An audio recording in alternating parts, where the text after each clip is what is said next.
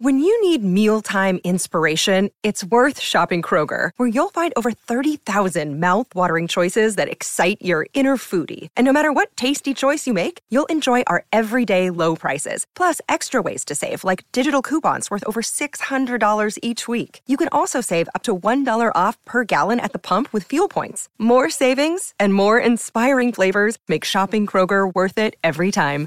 Kroger, fresh for everyone. Fuel restrictions apply. Being a parent can be really challenging. It's normal to feel uncertain about whether you're doing the right things to raise healthy and happy children. That's why Child and Family Resource Network focuses on connecting pregnant parents and those with kids under the age of five with free support services to help them build confidence in their parenting journey. Everyone deserves to have someone they can turn to for support with parenting. Visit childandfamilyresourcenetwork.org today. Football!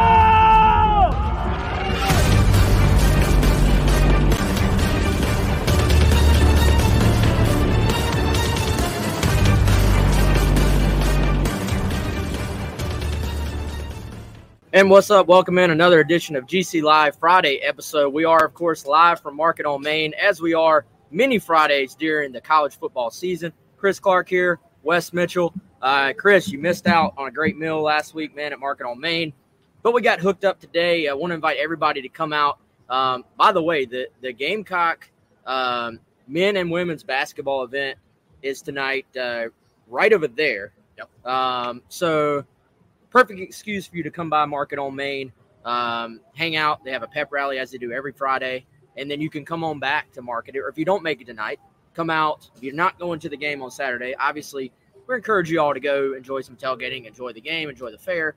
But if you're not going to the game, great place to watch this game and other games right above us. Um, luckily, we have a canopy over us, but above our head is the 23 foot LED screen, and um, really, to, by for my money, one of the best places you can watch a, a football game. So we're thankful that Market on Main has us here again, and uh, welcome in again. We're we're an hour earlier than usual. I even I'm so used to the two o'clock two o'clock slot. I set the time early, so uh, may, maybe a little slow with our folks getting in here in the chat room, but uh, hopefully you guys uh, find us and get in here and, and see the alert that we are live. If they subscribe to us on YouTube, Chris, they'll get the alert no matter Yeah. whether I mess it up or not. So hopefully they're subscribed to us on YouTube. Hit the little subscribe button if you're there. This show is brought to you by our good friend Clint Hammond of the Mortgage Network, clinthammond.com, 803 771 6933. We'll give him some more details about Clint later on because I want to get into some football, Chris. Of course, talking South Carolina versus Vanderbilt. We'll be joined a little bit later on by our good friend, good buddy Preston Thorne. We uh, we, we spoke to his good friend and uh, business partner, Langston Moore, earlier this week. We're have Preston on today to uh, to hang out with us and talk some ball and talk a little bit about the Teacher Appreciation Day for the South Carolina Vandy game as well. Beautiful weather, man. Hopefully, this carries over to tomorrow um, for what is clearly South Carolina's best opportunity to this point to get that first, um, I I would say, elusive to this point SEC dub during the Shane Beamer era. Yeah, no doubt, man. It is a good opportunity. Vanderbilt, we talked to Chris Lee yesterday at VandySports.com and always has great perspective. And he kind of went into more detail with what we already know, and that is this is a Vandy team that struggled and scuffled, as we figured would be the case. They've got two wins this season, Wes, none of them in conference. They beat a Colorado State that's really, really, Colorado State team that's really, really struggled. And then, of course, as we've dubbed it, or as I've dubbed it, I don't want to put that on you, the toilet bowl against UConn. They came out on top, last minute field goal, one by two. A messy game, two of the worst teams in FBS. UConn, the worst team in FBS, I think 0 and 6. So Vandy's got two wins under their belt. South Carolina, Wes. it must it must be said, fair to say, you know, their wins not super impressive either to date, right? ECU, Troy, EIU, looking for that first conference win. But like you said, a really good opportunity to do it. You know, this is a Vandy team that it is one of the few, I think, games this year that South Carolina is going to be able to go into this contest and have kind of a distinct talent advantage, right? I mean, there's not many games, and part of it's because of the schedule and where South Carolina is as a program. Not many games this year where that's going to happen. this is one of them. And so it's an opportunity to capture your fourth overall win, your first conference win. Good opportunity to do it tomorrow. Gamecocks heavily favored, of course. Um, I haven't seen, maybe some of the folks in our chat have followed this stuff more closely than I do. I haven't seen the latest line, but I, I know, um, you know, it, it, was up there 17, 18, 19. Uh, at one point, it was 20. So, um, you know, Vegas clearly has not shown a lot of love to South Carolina to this point this year yeah. based on the matchups, but uh, equally, I, I, shouldn't say equally, even more so, they don't love Vandy. And, um, you know, this is certainly a game. I, you know, it was interesting how, you know, Vandy fans, Chris Lee was telling us, maybe even attach themselves to the idea that, uh, hey, this might be the most winnable game. Yeah. As far as SEC play goes and then you sort of look at it if you know from the Vandy side, and you say you're still almost a three touchdown um, underdog in this game, which you know. I, I, want I want this show to be about South Carolina versus Vandy, not necessarily diving back into Vandy and how bad the program is right now. Uh, Bryce weighing in for us, eighteen point five is the line right now. Of course, South Carolina favored. Um, man, it, it's it, they're in a bad way right now, and we're yeah. we are used to Vandy, like let, us go back the last I don't know twenty years. Like that's my college football like where I was really dialed in and knew what was going on window there. Um, we're used to we're used to South Carolina beating Vandy. This is I think twelve in a row South Carolina has won, and but also we are used to Vandy knocking off a team every now and then. We're used to Vandy giving somebody fits uh, you know, under James Franklin, uh, they were, you know, in some bowl games. They they played some really tight games with South Carolina when Steve Spurrier, you know, really in the in the height of the Spurrier era. Even I remember uh, Connor Shaw. By the way, congrats to him, officially in the Hall of Fame as of yesterday. I remember Connor Shaw, you know, in that Gamecock team going into Nashville to open the season and uh, having to get a big catch from Justice Cunningham on a uh, on a big drive late, uh, you know, to to set themselves up to win that game. So we're we're used to Vandy not being great, but we're also used to Vandy hanging around and being a threat, yeah. being a thorn in your side. I don't feel like Vandy is at that point right now. Well, uh, you know, they're they're not. I think in a broad sense, you know, I think this is a game that some people could look at and and think of it as being a little bit scary because of South how South Carolina's played. You know, you, you compare their resume. You know, they've they've had three wins, but there's not really a, a huge quality win in there. Uh, didn't play well at all against Tennessee. Didn't play, you know, did some things against Georgia, which is far and away the best team in the country, as we've seen, and then kind of puttered away an opportunity at Kentucky kept that game close, but had a lot of that was because of the opportunities they were given through turnovers. So their resume isn't great either from that win loss perspective. You know, so I think that's why it's kind of a scary game for South Carolina and certainly one that you can't afford to lose. But you're right. I mean, you look at Vandy, they're, they're at a talent differential, which I think is telling because South Carolina is not one of the most talented teams from top to bottom in the conference this year. Uh, so you've got that, which illustrates where Vandy is. Also got, you know, in terms of scheme and things like that, you got to remember, Wes, go back. Uh, Clark Lea, the guy that he originally appointed to be the offensive coordinator and went through spring with, actually stripped play calling duties from him before the season even started. Season, before preseason camp. So they went into the preseason camp. They took the guy who was, I think, going to be their quarterbacks coach and pass game coordinator, gave him the play calling duties. Chris Lee from Vandy Sports hit on that yesterday. And a lot of what he said was true, Wes. If you go back and look, like I watched a lot of the Vandy Florida game, a lot of horizontal passes, things like that. Run game, they're averaging just over three yards a carry. So just not a lot in the way of threats there. And then special teams, they've struggled too. Now, South Carolina has their own set of struggles that we've, you know, we've documented all those in, in every show that we do and all our writings on Gamecock Central. This is still a game that, given like South Carolina's low margin of error, they've still got to play. They can't play terribly and win this game. But you know, they do have a good opportunity to win this game. No doubt, man. As I get this set up, you want to intro Preston real quick? Yeah, no doubt. So we had Langston Moore, Preston's uh, business partner, on earlier this week. So, host of the Extra Point on 107.5 The Game. What's up, Preston? With our guy Pearson Fowler and uh, author, businessman, former Gamecock Preston Thorne. What's going on, man? What's up, man? Hey. How y'all doing? Yeah, we're doing well. Thanks for coming out Good and to be joining out us. here with y'all, man. Absolutely, absolutely. Just talking, uh, diving in a little bit to South Carolina Vandy. Okay. Uh, some of the storylines we've had on had on Langston earlier this week. Give us some big picture thoughts on the Gamecocks as well as the projects you guys have going on. Um, we had Chris Lee from VandySports.com on earlier this week to preview Vandy. So give us a few opening thoughts before we dive into what you guys are doing. Uh, you and, and uh, Langston and Kev Roche. Give us some opening thoughts on, on the game this weekend. I think it's a big game. Uh, I think it's one of the bigger games. I, I guess I said earlier in the year that the uh, Kentucky game was a big game, and obviously we came up a little bit short. But I think this Vandy game is really big because I mean I, I would say like us as fans, I mean we want to see them you know explode and put up a bunch of points, but I just think for the guys in the locker room, for them to sort of have some reassurance that the message is landing with everybody, I think they need to see some success. And like I said earlier, I, think we can squarely say that Vanderbilt's not as talented as we are, and so we should go out there and be able to beat them. And I think that would really, really go a long way for the rest of the season. How big is that in a locker room? If you can not just beat a team, but actually control a game. Uh, maybe you're up enough in the fourth quarter that everybody starts to get in there. Um, you know, some of the some of the things that I'm sure the the new staff have been preaching ever since they arrived.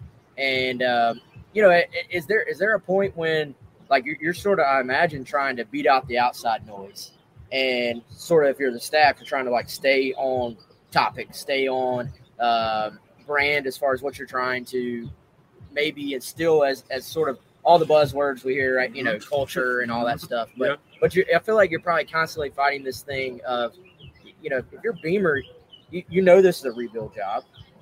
You know, you're not going to be as overall talented as a lot of teams in the SEC you face. But at the same time, you're trying to instill confidence and positivity and um, let these guys know you believe in them and you know you support them. So I, I imagine at this point in the season, man, sitting at three and three, I, I don't want to. I don't know if it's like, as Eric Kimmer would say, like an inflection point, but um, Good You- big word you- you there. know what I mean? Like- uh, it, it feels to me like we're at that point where some of the outside noise is, is a little bit on, on the negative side. Uh, does it break that barrier into the locker room? Um, you know, and, and I mean, you've been in locker rooms, you know, all your life, man. Uh, what what do you think's going through the head of the guys? How like how how big would that be to have something positive happen? Yeah, I don't. I'm. I'm not sure you can understate it. Yeah. I'm not sure if you can. I, I mean, it's huge because you know the coaches are. You have a new coaching staff coming in. They're probably preaching new techniques, new ideas, new buzzwords around the building, new ways that we do things, and for any of the guys that may be possibly resistant or just kind of like, ah, I don't know about all this stuff you need to have some results to like hold on to. And it, it could be a breakout game. It could be a team, a, a game where finally all three phases start working together. And it's just because this allows Coach Beamer and his staff to say like, I told you, we told y'all this is how this can it can work. This can happen. And um, you know, I think this. I don't, I, don't- I don't. Know, man. I don't think you can understate how important this game would be. And that confidence is kind of like a, you know, a woo woo word or whatever. But just just to win a game, man, and win it convincingly, you can go back and say, man, coach, all right, coach might know what he's talking about because we've done all the things he said and it worked. And Langston went into that a little bit earlier this week, talking about the early Lou Holtz days. Uh, they had all these processes they were going through, and Langston even said, "Well, we're going to win ten games," you know, and, and then they they don't win any, you know. and- But then the next year is when you see it stay in the course. Somebody actually was pointing that out about Coastal Carolina to me this week, saying that a lot of the guys down there now have become convinced or they recognize that the, the culture, the processes that they put in are a big part of the reason for their success. You know, so like as a player, eh, obviously that's what everybody of these coaches, that's what they aspire to. You know, that's what Beamer wants to do. Culture's been huge for him. As a player, like aside from just winning a game, like what are the things that you as a player look for? What do you think these players look for to like gain that confidence? It's just kind of out there in the ether, like you said. But aside from just a win, Yeah. So to build on what Langston was saying, I was on the, I was in the class that came after the 0 and 11 season, right? And so I, I could kind of just see these guys around and like we worked really like crazy hard. And Coach Holtz was like a lunatic in a lot of ways. you know what I'm saying? It's just it's wild. And but after that first win in New Mexico State, you could see the guys in the locker room like, oh, this is what it feels like. This is how. And then the Georgia game after that, Yeah. everybody's like, oh, we're gonna buy into this lunatic. Whatever he's saying, it's working. We like the way it feels to win a game.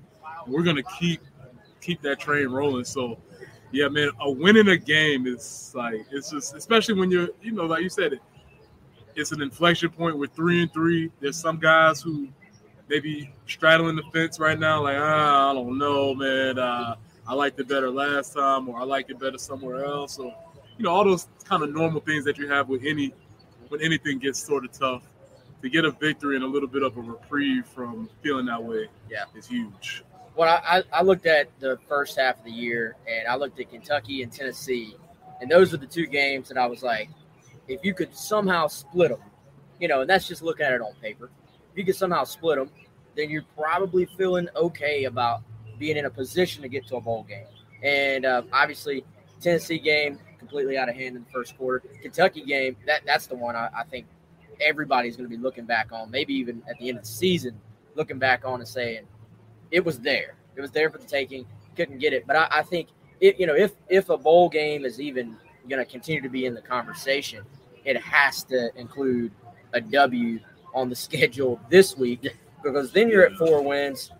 Missouri, I think, is is winnable. Not to get too far ahead of ourselves, but um, but yeah, if if, if you're going to have any, if you're if we're even going to be talking about bowl games, Yeah, it can't include the first. It can't include a loss to Vanderbilt and what would be their first SEC win since because they didn't win any last year, right? Yeah.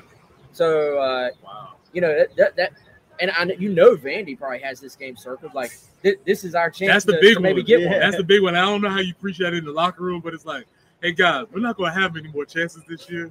Um, I think I think we're gonna. I think we need to get this one, man. Uh, as a matter of fact, I, I think you, you have some of those old Lou Holtz guys kind of tell the story. I think when they lost, when they lost to Vanderbilt during that 0 and 11 year, that was Oh, kind of when they were like, I don't know if we're gonna be able to get it done this year. So, yeah, that's they're so. I say that to say they're gonna be highly motivated coming into the game. So, I think we're better than them, more talented than them, and all of that. But they're gonna be motivated to get off the, you know, get off the snide for sure. Tell us, um, I want to get your your impressions on line play, since that's your background. You know, Carolina. What what have you seen defensive line and offensive line wise too? Um, I, I asked Langston earlier this week about Zacch Pickens' progression up front, how he's playing, playing with better technique. It looks like to me, but obviously the offensive line on the other side has not played as well. So, what have you seen in the trenches this year for South Carolina? How can they kind of get better and rebound this week? Yeah, so the positive, I think I think Zacch has played really, really well. And I guess for fans position he plays he's playing the one technique or so he kind of gets swallowed up in nobody so when we hear five star we're kind of expecting a, lot of big flash plays and all of those types of things. But I think he's playing really, really well. Um, I mean, I haven't seen any like all 22s or anything like that, but just from the TV copies that I see, it looks like he's doing a really good job of anchoring, anchoring that defense, and the guys are sort of playing around him. Um, I guess the flip side of that is the offensive line, and what I guess from a technical standpoint, I see them. Uh, some coaches refer to it like a swinging gate. So instead of staying like square and moving down, you'll just see a lot of bodies turning sideways and sort of creating larger gaps for defenses to penetrate. And I don't know whether that's a technique thing or whether that's a want to, or I don't. I'm not sure what that is. Uh, but that's just sort of sort of what I see on on that side, and it's, it's sort of interesting because I mean I think they're playing hard. It's not a matter of not not playing hard. So I just wonder where the disconnect is happening. Yeah. Yeah, and I, I mean, I think we all we all are sort of having that. I think a lot of people that are are listening or watching probably had that conversation with their friends, like, "Hey, thousand yard rusher last year. What, what what's up this year?" Yeah. And you know, it's I think it's it's always going to be a combination of things. Obviously, Yeah. um, you know, I I think some some of it, in my opinion, has been that to me, Kevin Harris coming in at the beginning of the year didn't quite look like himself either. Maybe maybe a couple of those plays last year where a guy went unblocked and he just pounded through.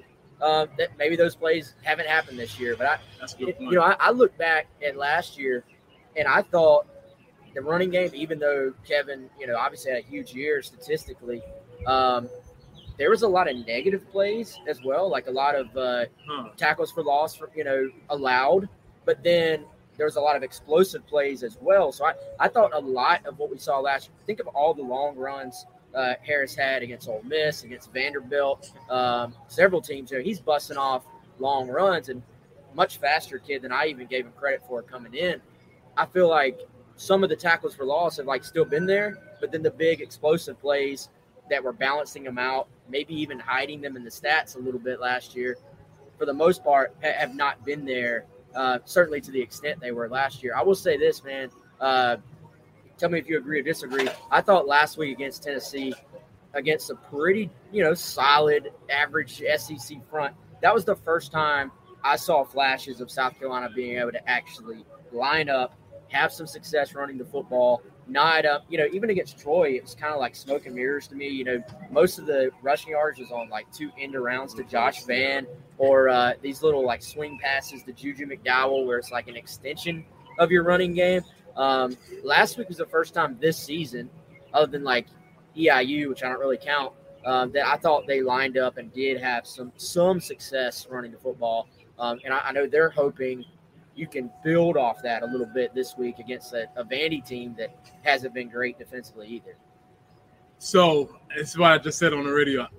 I've heard people say that about Tennessee, but I, I can't say that because I was like in shock after the twenty eight nothing. You know, I was like, I was like freaking. I was like, what are we doing? What's going on? You know, so, so I couldn't even really watch the game critically after that point. You were just blinded. Yeah, I was like, uh, like, can we? What do I press? So, like, can we hit the reset button on this? Just, you know, Thi- this all right, is when you take the PlayStation for sure. and just yeah, just it. yank it out, man. You stumped me. Let's start it over again.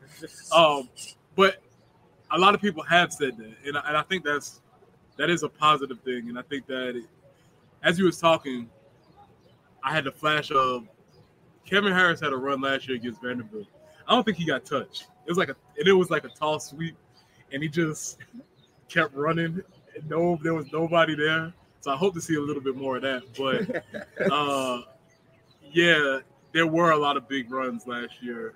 Now that when you said that, I hadn't really thought about that perspective. I guess what I would hope to see is a. I don't want. I don't need a lot of that. I want to see like some consistency. Three, four yards. Here we go. Let's Right. let's be able to just at least have a decently reliable running game. And um, and and again, I, I you don't have to. We don't have to like the way he left or what he was doing here, but Mike Bobo is a proven play caller in the SEC, and he's known for years to be able to figure out ways to run the ball. And so that's his expertise. And so I don't think we can discount that expertise not being in there. That's not saying nothing about anything about Coach Satterfield or him trying to feel his way around and figure out who he is as a play caller.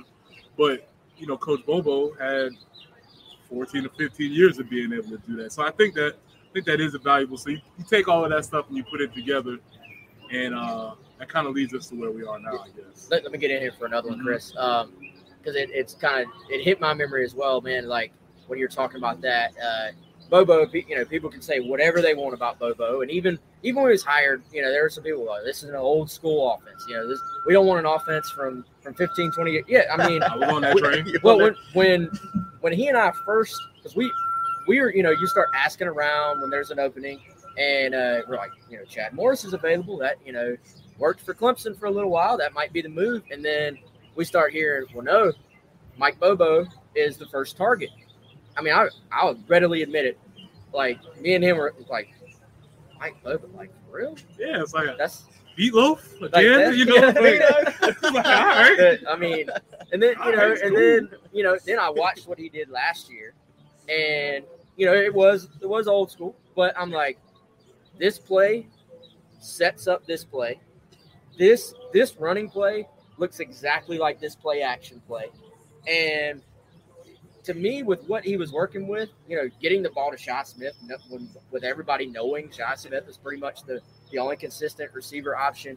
What he did in the running game, you know, I I I left with a whole new respect of Mike Same. Bobo as a coach and as a play same. caller. Um, and it sort of gave me this this mindset of oh, okay, that's that sort of deeper knowledge of, of how to set up plays and layer plays with other plays had maybe been missing around here. And I, I and I kind of uh, was like, how many guys out there that South Carolina can go get can can give you that? Um, so when when we first thought Bobo was staying, I know some fans were kind of like, eh, you know, whatever. Um, I was like, you could do way worse. You could do way, way, way, way worse. Um, now, you know, with, with Satterfield, my the, the, thing that keeps coming back to my mind is that there's all types of different ways you can run an offense, right? Everybody's got these different schemes, and there's different ways you can approach offense, and all of them can probably be successful um, in, in time. To me, there was like an interesting, like direct, um, sort of opposing approach when I looked at Tennessee and sort of they installed this very college offense, for lack of a better way to say it. But um, they, they went all in on the tempo thing. And to me, looking at what they were actually doing did not look like it was super complicated in how it was designed. And I looked at an offense that I said, man, their guys are playing fast. Their guys seem to understand exactly what they're doing. Um, and they kind of have an answer for whatever you're going to do. Uh, it doesn't mean it's always going to be, you know, they're going to face a great defense at some point and they're going to get shut down. Right. But just looking at the two offenses, I was like, okay, the South Carolina approach has been pro style. You know, Satterfield said several times, um, you know, this is an offense that you would see in the NFL. So long term, you know, for Luke Doty or some of the guys playing in it, maybe they're going to learn a lot as far as getting them ready for the NFL. But as far as just six games into this whole new thing, it just clicking and, and looking great and, and all that, uh, that might be asking a lot because to me, what we do compared to what Tennessee's doing is just a little bit or a lot of bit more complicated. it looks like it. appears to be. It, it right? appears to be. Well, I mean, when you just see the uh, combinations, the formations, the substitutions, all of those types of things, and so one of the things with tempo is that we can't we can't substitute because we're running on the field. So we pretty much have the 11, maybe there's 12, guys, maybe 13 guys. But, you know, we're running, maybe we're probably playing upwards of like 20, 22 guys mm-hmm. on offense mm-hmm. at any at any given time, which can be an advantage. It's not for us right now, and so maybe it may benefit us to kind of slow things down and get to um, get to something a little bit more basic. But kind of it's interesting because if you watch NFL on Sunday, you know, you think about Arizona and some of those others, they're like yeah. doing collegey things. Yeah, right. Yeah. You know what I'm saying? So it's yeah. like I don't know. I don't know where that. I mean, they're probably obviously they're taking things to another level with reads and audibles yeah. and all that stuff. But a lot of those concepts are coming out of college. So I don't know. Pro style maybe doesn't mean what it like. Pro style. Pro style means like, Bobo. Yeah, yeah, yeah. when I say pro style, I think like you think Mike Bobo, Bobo fullback. yeah. yeah, and I mean, and, and, we know that you know just from what we've heard and what you see on the field, like you said, Preston, like conceptually, there's a lot more to this offense, you know, and that could be, like you said earlier, Wes. There are a lot of reasons for the offense struggling this year. I think. Um, coming into this year, no matter who the offensive coordinator, whether it's going to be Bobo, whether it's going to be Satterfield, pick your guy. You know, one of the challenges I think this offense was always going to face was from a player standpoint, they're not as good as they have been in the past. They're not as good relative to some other teams they're going to face on defense. So that that's part of it. The best teams in college football have the best players. Bottom line, that's the end of it. There's there's scheme, there's development. Those things are very important. But it does come down to players. Now, when you go past that, it's about maximizing what you have on the roster. And I think Shane Beamer, that's what he's consistently said. What's going to be a successful season? It's going to be can we maximize this team, make it the best that they possibly could be.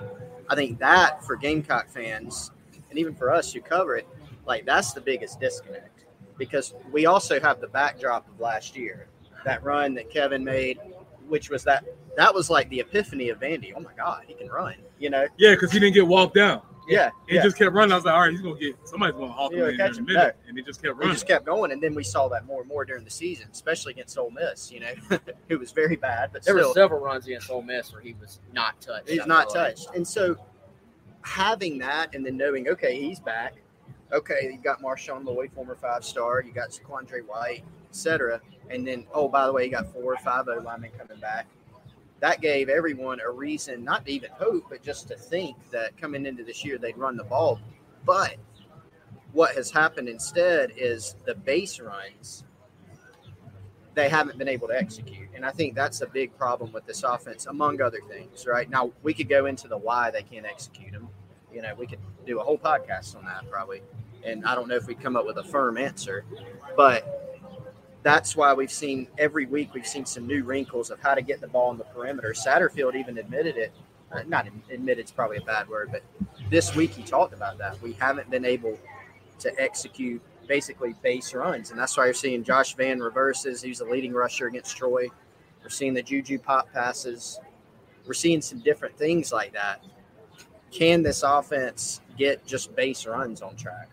That's what I would like to see this Yeah, Saturday. right. I'd like to see them be able to line up, run an inside zone, Yeah. and, and kind of just run some basic things like whatever your spring your spring offense, whatever the Yeah. offense you run in the spring game. I like to see them be able to line up in that and be able to go beat Vanderbilt using basic plays. It's not going to be anything fancy, but we're going to be Yeah. and we're going to execute well.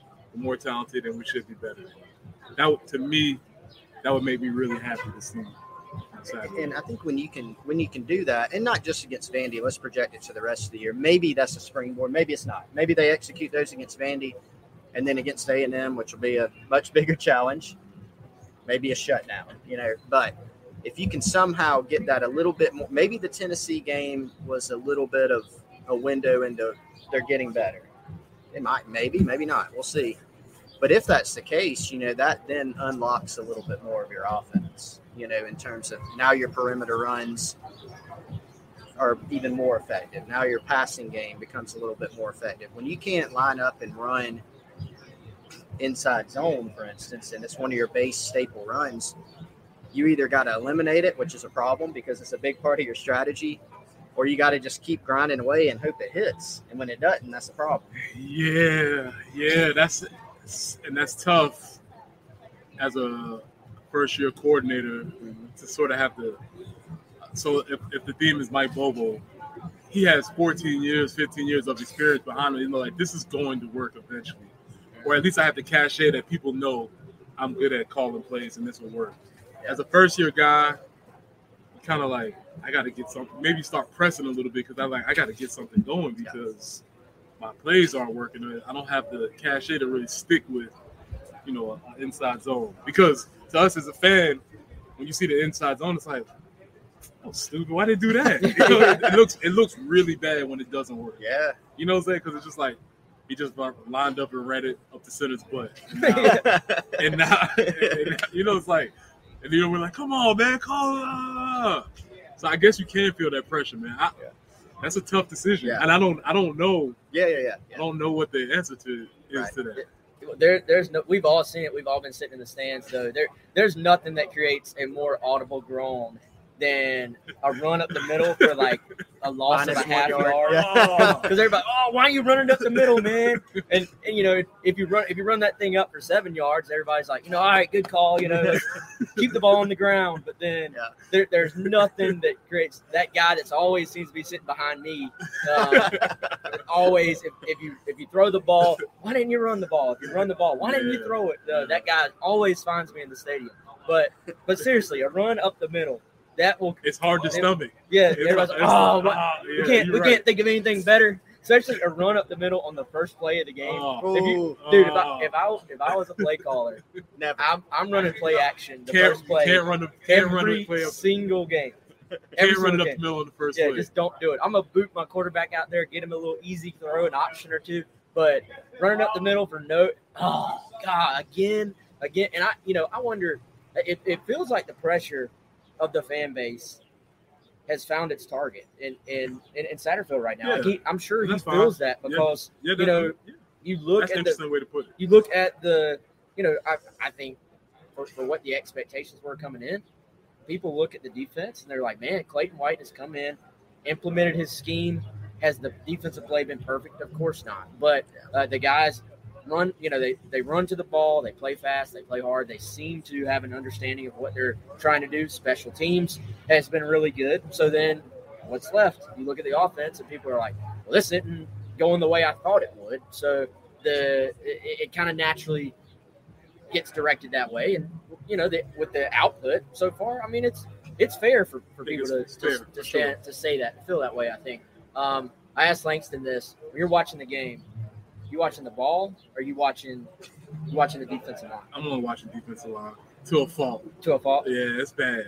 E- all right, even all right. I know if if, It's Car- bad. if, It's bad. if Carolina's on defense, you're watching the defensive line. I'm sure. If Carolina's on offense, are you still are you watching their defense? Really? Oh. yeah, yeah. You just You can't. I can't not. My eyes have to just go right there. So I think that's why I've noticed some of the stuff that we're doing, uh, you know, offensive line wise. Yeah. I'm just paying attention to the other team's defensive line. I'm like, ooh, that was nice. you know, like, uh, yeah. he's killing it. You know what I'm saying? Like some of those guys, like uh, Kentucky had the big dude, right? They had a big, big dude in the middle. Kentucky Yeah, yeah, had a big, Oh, Big nose tackle. Yeah. big, big, horse, big war daddy at- right in the middle. I was like, ooh, He was tough. yeah, He messed some things up. yes. He- He he caused some, caused some disruption. So yeah, I'm watching those guys like with a kind of like a little grin, like. Uh, So, um, all right, you're watching you're watching the D line live. If they show a replay, will you maybe watch the ball and what happened on the replay? Or you're saying, oh, that's just another chance to watch Preston. the D line. That's just another chance to see what happened here. You know, like I mean, I'll catch the ball eventually. Uh, if something happens, Eventually. yeah, I, I'll see it eventually, but it's it's bad. Well, mo- most I feel like casual fans are ball watchers. Uh-huh. Like they're watching the ball the whole way. I feel like most former players I've asked generally gravitate to like their position. Yeah. Like quarterbacks, I feel like quarterbacks. It seems like watch if Carolina's on offense, they're watching the opposing team's defense and Yeah. secondary. Like they're Yeah. watching what are they in. Um, and but you know mo- most your average fan, they're, they're watching the ball. And that, Yeah, and, and, and that's not um, and that's not even a bad way to watch football. I think that's probably the more, most entertaining way. yes, It's yes. the most entertaining way to watch it. You know, you see what's going on and all that stuff's happening. Uh, yeah, but quarterbacks have to see yeah. everything all the time, so that's how they're always watching. The, they're always watching the game from like a higher global kind of. I don't care what coverage is. Man. You can play whatever coverage. it doesn't matter to me. You're Like, looking up front. Yeah, like, you know, the other, I was watching an NFL game the other night. Uh, it was Tampa Bay. Might have been last night. I think. They're on the goal line ish, and they're running some funky blitz, and they're dropping Vita Vea back in coverage. I'm like, what are we doing? That's so silly. Like, I know that's what the what calls for, but that's just stupid. So yeah, so yeah, that's what I'm watching. So you and Langston mentioned that too about dropping back JJ and Enagbare. That really bothered him. Oh, In yeah, he was coverage, He's like, what?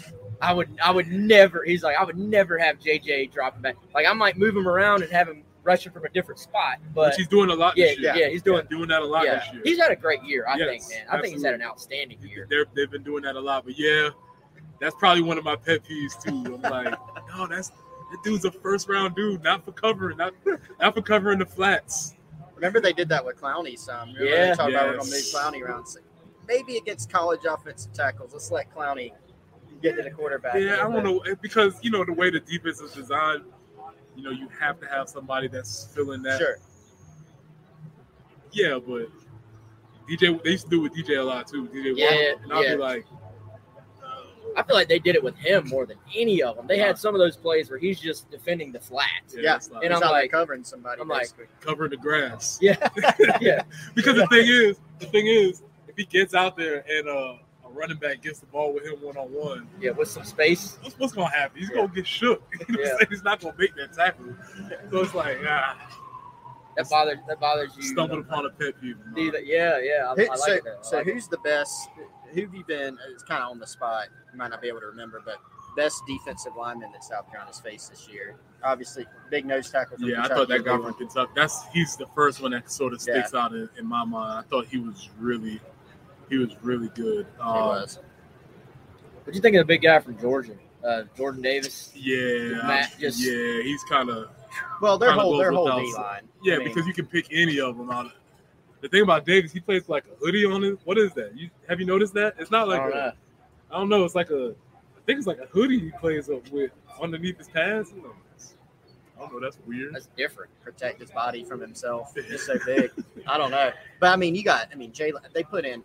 I mean, they put in Jalen Carter. I think 88 uh, as a fullback in one of their goal line packages. And I, I, Yeah. I don't know the status of the player that he blocked, but I'm Yeah, worried about him because he because destroyed. Jordan Davis kind of went in there. He didn't really block anybody, but 88, he he, just he was like, "Oh, this is my chance." They probably told him, you know, if you block, chance. if you block, we might give you the ball. So you, you might get it. Maybe one day. him. Yeah, it's like, do your blocks right, and you might get the ball one day. Mike, the keyword, Oh, Mike. yeah, that's always. Did you ever Yeah, get to carry it in practice or a game? I did. I had I had uh, two carries for six yards in JV football. Oh, I was talking about Carolina. Okay, then No. you went back on JV Right. football, two carries for six yards. It was my my playing three highlight each, career. or was one six and one zero? I think it was probably a solid like square three each, if I remember Hey, correctly. three yards in a cloud of dust. That's dust. exactly That's, what uh, That's exactly what it was. There you go. Yeah, man.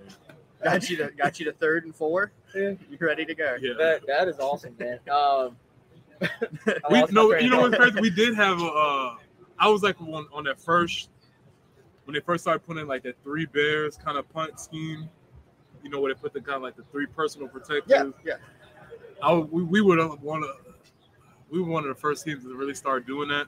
But y'all been following Gamecock football a long time, so it was me, Rod Wilson, and George Goss. Oh, You're not gonna hurt my feelings to figure out like who's the least athletic out of those three. And somehow they designed a play where I was gonna be the guy to get the fake punt. oh, I was like, this is stupid. It's like clearly you have two dudes that are gonna play in the league, they're freak athletes. I'm a one technique. I don't think I would draw this up for me to be the guy carrying the ball. But we ran it at practice and no success. mm-mm, Really? mm-mm. They kind of scrap it. scrap it. Oh man, You should have just taken it and handed it to one of them. and Brad. That would have been Here a you play. No. Here, Rod, you be a real athlete and go run the ball. would have saw the lunatic Lou after you did that though. I feel like just went went on your uh, went on your own with that. I, I remember though when Carolina started using that punt formation, and I was like, "What Yeah, it was that. I have not it seen this something before. crazy. Yeah, was that? Do you know where that came? Like, was that?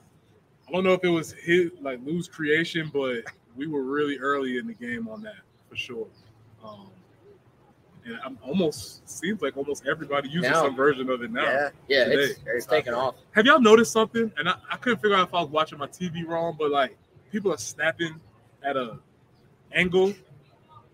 I so I noticed that Texas A and M. You talking about our teams doing that? Yeah. I, Oh, I, field mean, I don't know what it is, but or yeah, punters? field Yeah. goals. I, I saw um, the holder for Texas A and M was like, and I and I did the same thing. I was like, am, am I looking at this like is, is something wrong with my brain? First of all, uh, you know, but the the holder was like squared up or something. He had his leg behind him, and it was it was at a very it was on the the one when they beat Alabama. Yeah. That kick, the holder Short was at a very weird angle. Like he was, it, it wasn't straight on. It didn't. I, I couldn't figure out what was going. Like it looked like it was like, I don't know. I, I don't. It may have been. I, I just know I noticed the way he was, the way he had his feet. It looked different. It, was it was weird. It was very different. Uh, but it is funny how in football something will be done the exact same way for for decades, and then somebody comes up with some new little wrinkle on how to do something, and then everybody else says, ah, "I might want to try that." Yeah, And then and then sometimes it, it takes off. Yeah. Um, that's just how things were done from that point forward. It's int- yeah, that is interesting. I, yeah, I, I remember that that formation. Um, man, the uh, oh, what did you think of uh, Trey Jones, forty four Yeah, offensive lineman, get some time at, at fullback? I'm sure he's living the dream. I'm sure he's living the dream, man. I, yeah, if you want to get on the field, like any way possible. I, I- and maybe I mean, is that a a workaround to some of the the running issues inside? You know, I think even with the inside run issues I, I mentioned earlier, we we could do a whole hour or more on those. Why? But one thing that we do know is Satterfield said he wanted to do more under center going into this year. Then Luke gets hurt. right. So then you don't really want a guy under center necessarily when he's just coming off this foot injury for a lot of reasons. Drops, get stepped on, whatever. They put in that formation. Seemed very smart to me. Trey Jones, what you remember how athletic dude was in high school? But Abbeville guy, Played some H-back type stuff in high school. Really athletic. What did he run at Carolina's camp? Four six nine, I Yeah. think. Yeah, he ran. He, Yeah. he was a camp offer. In, Yeah. One of those in-state guys that you say, "Oh, we want to look at him." Yeah, Comes in, runs a blistering time. They, super he- he's like a, a shorter guy for offensive line Yeah. standards, but That's interesting. Uh, See, I don't, I didn't have any of the, any of that background, so that makes a little bit more sense for sure. Yeah, you know, future center is what he was envisioned as coming into Carolina. Like Wes said, a little undersized, but a, a great athlete. So I think that made a lot of sense. And they said over, you know, Satterfield said, maybe Luke even addressed it.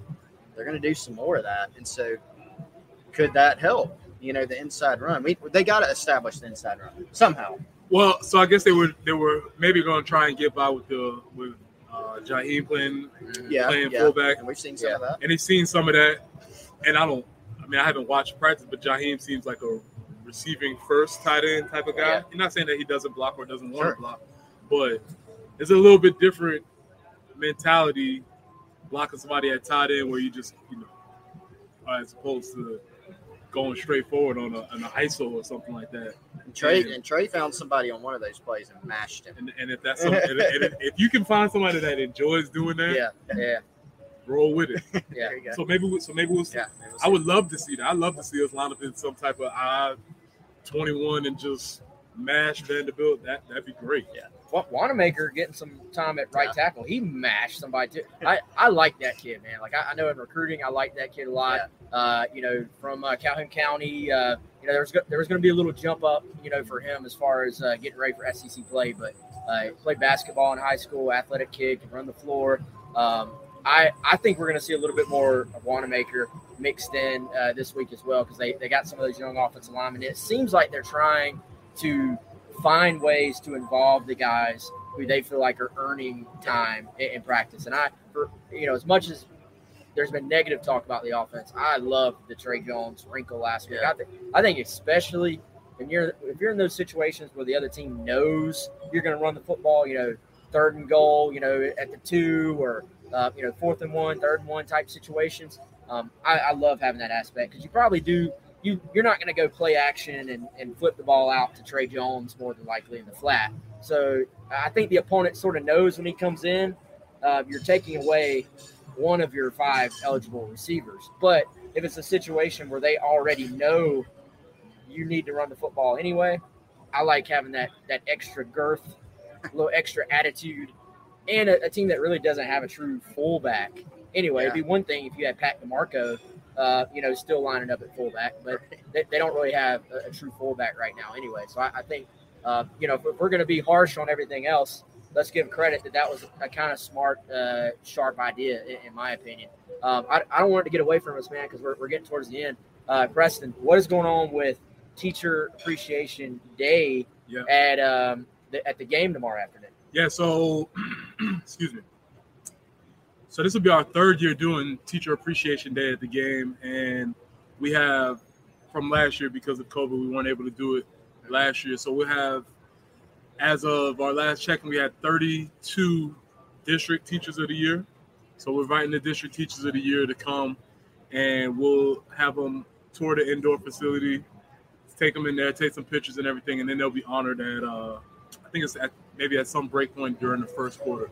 It really is just for all the, you know, all, obviously the district teachers of the year are exemplary teachers in their area, but they represent so many teachers who do a, a- amazing work every day around around the state, and that's one of the things we were really fortunate to be able to travel around the state and just see how many people are really putting in work with, you know, your kids or your cousins or your nephew or whoever, and uh, so that's just our, our, our way of sort of uh, honoring them and, and giving them a little time to shine. And uh, I said it the other day. Shout out to my mom. She she is in her 40th year. Uh, this, Warrior, this, this is her last year. Warrior. She is uh, she is retiring after this year. So how she feel? Is she kind of like? I, I've always heard the teachers are like, you know, they was like, I'm ready, I'm ready, and then like as the year goes on, they're like, I don't know. I, I I think she is finally ready because she for probably the last five years, if every every single year we were all sort of like, going back?" She's like, "Yeah, I'm going back." You know, it's just but she she's been at the same school for pretty for most of the 40 years. So awesome. uh, you know, and it's it's five minutes from my parents' house. Uh, that I mean, that's that's literally what she has done for Yeah. that entire stretch. So um, luckily, she actually uh, teaches piano at the house as well. She has some uh, some students that come. so she can so get her she'll fix. have- she can She'll get have her her teacher fix. fix. Yeah, I, I think I think that will help because she's a music teacher anyway. So uh, she's got uh, she's got her like five students I think that come during the week. Um, so she'll have she'll have a little outlet for that. But I'm- wait, wait, wait, wait, wait. You skipped you skipped the lead here. So Wes Mitchell, no nothing. That's what I was going to ask because I, I the wasn't musical aware of anything. is that yeah. Yeah. Piano, anything. I mean, I'll, I'll be honest. When I when I was a kid, like I, I took piano lessons, Yeah. but you know, sang in church growing up. Uh, I mean, I love music, but it was funny. This guy walking by earlier asked me and Chris if we were the band, and I was just like, I was like, nah, man, you keep walking. Don't If you, want us. You don't. You do not want that. I don't know. It never. I've always loved music as far as listening to music, going to concerts, but I, I did, it didn't. My, my grandpa was was actually uh, my grandpa uh, helped create bluegrass festivals back in the day, Really? and created one in Myrtle Beach that is literally still going on to this That's day. cool. Um, so it, it's always been in my family. She can play like any instrument, but me personally, it, it's not pretty. No go. Not pretty. Understood, But it never. I, you know what? It's kind of one of those things that never. I always uh, probably because watching like my cousins play sports. I always like sports were what like grabbed me. Like I baseball was my sport, and the big reason was watching the Braves on TV all the time, and because I watched my older cousin play baseball, and I was like, I want to do that. I want to do that. So you have to if you're going to be really talented at something like that. Um, a you have to kind of have that just drive to do it and b let's go full circle you have to have a teacher or mentor you know who Yeah, who really sure. uh, you know grabs you and, and helps mold you in in those areas and i certainly you know would have had that if i had wanted to go that direction but i don't know i didn't get the just natural All right, I was just just just curious. what, about- what about you No, I love music, and I think part of the reason I love music is because I'm I'm not musically inclined at all. I, you know, like I have very little. Yeah, shower in the car. That's where I. Yes, that's where I do all my singing, and that's that's about Belt it. it out a little But bit. I, I mean, I love music. I, I probably music is, I guess, because I played so much sports, and so music is more intriguing to me. Yeah Yeah. Because when I watch, when I watch, so when I'm watching football, I can figure some things out. But when I watch a musician play, it's like magic. I'm like, how the hell did, how did you do that? How, how'd you do that? I can't figure that out. So, but yeah, I love, I love music though, man, for sure, for sure. Musical talents, any? I, I don't want to say I'm talented. I, I dabble a little bit. Like uh, my dad was a musician. He played in a band in high school. So he had a guitar growing up. Oris Lambert. what's up man Sing, how you doing former going gamecock over here joining us What's up, man? How you doing? So, boys? Horace Yeah. Robert, nice to meet Yeah, you. yeah, yeah. How you Uh, doing, man? Yeah, the, but a little bit. You know, play some guitar still. Play drums a little bit. Yeah. Singing. uh, No singing. No I, singing. I got you. I got I'm you. not a good singer. I do. I'm in the shower. My kids make fun of me. You know, that type of For thing. sure, for sure. Yeah. But yeah, man, teacher teacher appreciation day, man. It's it's a it's a good day. We'll have 30, 31, 32 plus their guests, and they can come out there and it'll be honored. It'll be it'll be a good time. I'm excited Fantastic. about it. tell tell them uh, when, when's the third book coming man I, I know that's a little bit to be determined i understand but so, soon is that Yeah, but that's so that's so vague though, man. I hate I hate when people say vague things. So we were really we were really close, um, but kind of crazily, uh, along with everything else, we kind of got getting caught up in the shortages that, Yeah, that's yeah, around. yeah. So you just don't you don't think about like paper has to be sent from here to there, and unfortunately, we are we are going to be printing in Colombia, so we'll be we won't have any shipping problems with that. Um, but there was like some some hold up with ink and something like that, but we're closer than we are further. And I, but I don't have a date though. And that, that bothers me. I don't because I don't like people like, oh, it's coming soon. Yeah well all right let me let me ask it like this then you excited about the new book man? I'm very excited about it. I'm very excited about it. I think it's the best one we've done. okay I do. I know every artist is like, oh, it's the new one. It's the new.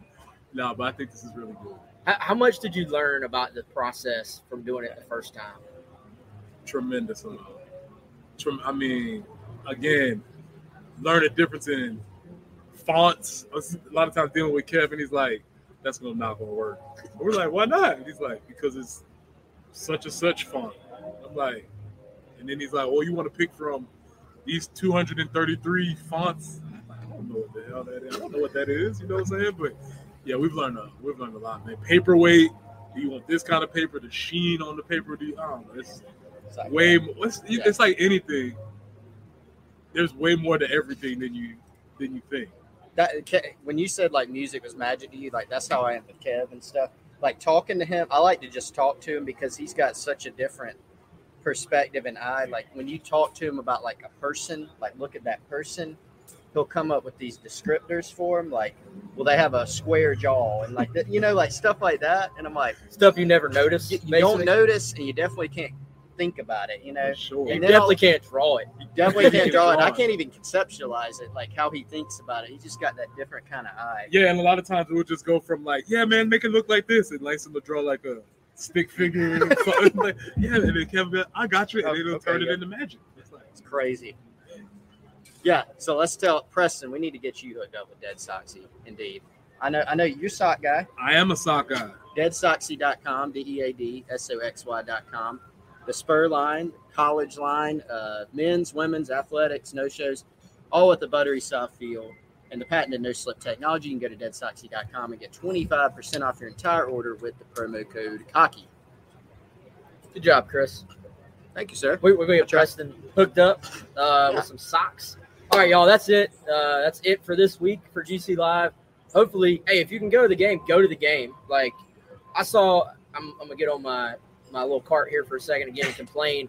I saw somebody complaining. I, I don't got anywhere to park this week, man, because the fair. Look, the weather is freaking amazing right now. We're all gonna be out there. You might bump into us hanging out at the game. But dude, how many you get seven a year? Take your kids to the fair. Go have some fried Oreos. Um, whatever you know, fried cookie dough, fried butter, fried what they they got anything you could want at the fair. Go by the fair, get some food. Don't count the calories. Go enjoy the day and watch your Gamecocks get a, an SEC victory. Uh, we only get seven a year, so enjoy it, appreciate it. Yeah, and just remember how we didn't have this last year. You know what I'm We saying? did Like, not, We yes. didn't have these opportunities. so I think that's important for you. Like, go enjoy these opportunities with your family, with your friends, because we don't get them very often. That's right. Well, we, we get caught up uh, as a group, as as the collective Gamecock Nation, complaining about this and that, and this and that.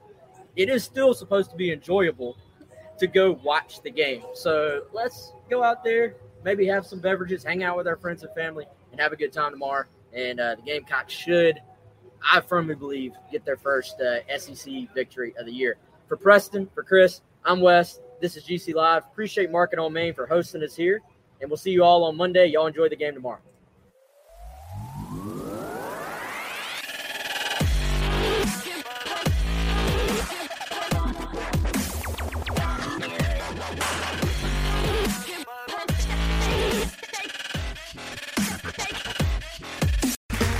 Okay, round two. Name something that's not boring. A laundry? Ooh, a book club. Computer solitaire, huh? Ah, sorry, we were looking for Chumba Casino. That's right. ChumbaCasino.com has over 100 casino style games. Join today and play for free for your chance to redeem some serious prizes. ChumbaCasino.com. No purchase necessary. Where prohibited by law. 18 plus terms and conditions apply. See website for details.